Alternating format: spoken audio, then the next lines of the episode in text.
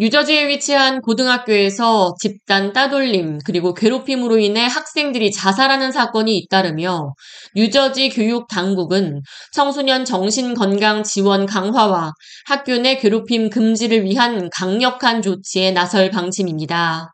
학생 수가 1,200명에 달하는 맘모스 카운티에 위치한 레드뱅크 고등학교는 이번 가을 학기부터 학교 내 휴대폰 사용을 금지한다는 강력한 조치를 발표했습니다.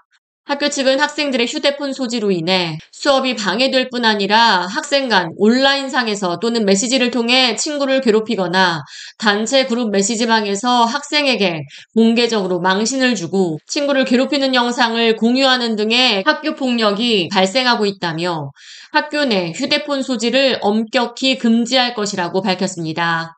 하지만 해당 학교 학부모 및 학생들은 긴급한 상황에서 부모 자녀 간의 연락이 끊긴다며 휴대폰을 구매한 의미가 없으며 학교 내 괴롭힘에 별 효과가 없는 대책이라며 반발하고 있습니다.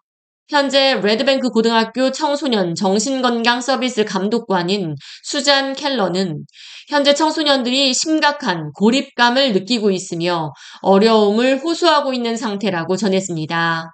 뉴저지 청소년 정신과 전문의들은 팬데믹 이후 우울감과 고립감을 호소하는 학생들이 급증했다며 지금은 학생들을 위해 모든 조치를 동원해야 한다고 말했습니다.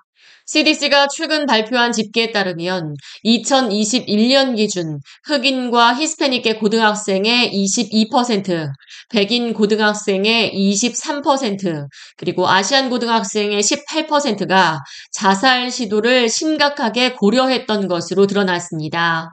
미국 내 고등학생 5명 가운데 1명이 자살 시도를 진지하게 생각했다는 의미로 청소년 정신건강 문제가 심각한 것을 여실히 드러내고 있습니다.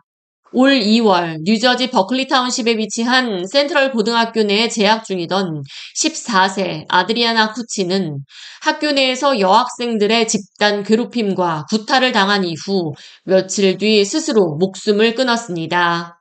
가해자들이 피해자 아드리아나를 때리는 영상을 소셜미디어에 유포했고 이로 인해 수치심은 물론 위협과 정신적인 트라우마를 안겨주며 등교를 거부하던 아드리아나는 끝내 스스로 목숨을 끊었습니다. 해당 사건으로 가해 학생 4명이 체포됐습니다. 같은 달 뉴저지 마운트 홀리 중학교에서도 학교 및 온라인상에서 괴롭힘을 당하던 11세 팔리시아 로알보 메렌데즈가 스스로 목숨을 끊었습니다.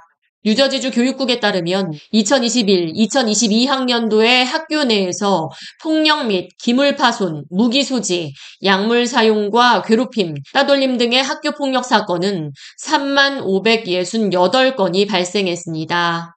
질병통제예방센터가 발표한 청소년 위험 행동 보고서에 따르면 2021년 고등학생 대상 설문조사 결과 16%가 문자 혹은 인스타그램, 페이스북을 통해 온라인상의 폭력을 당한 적이 있다고 응답했습니다.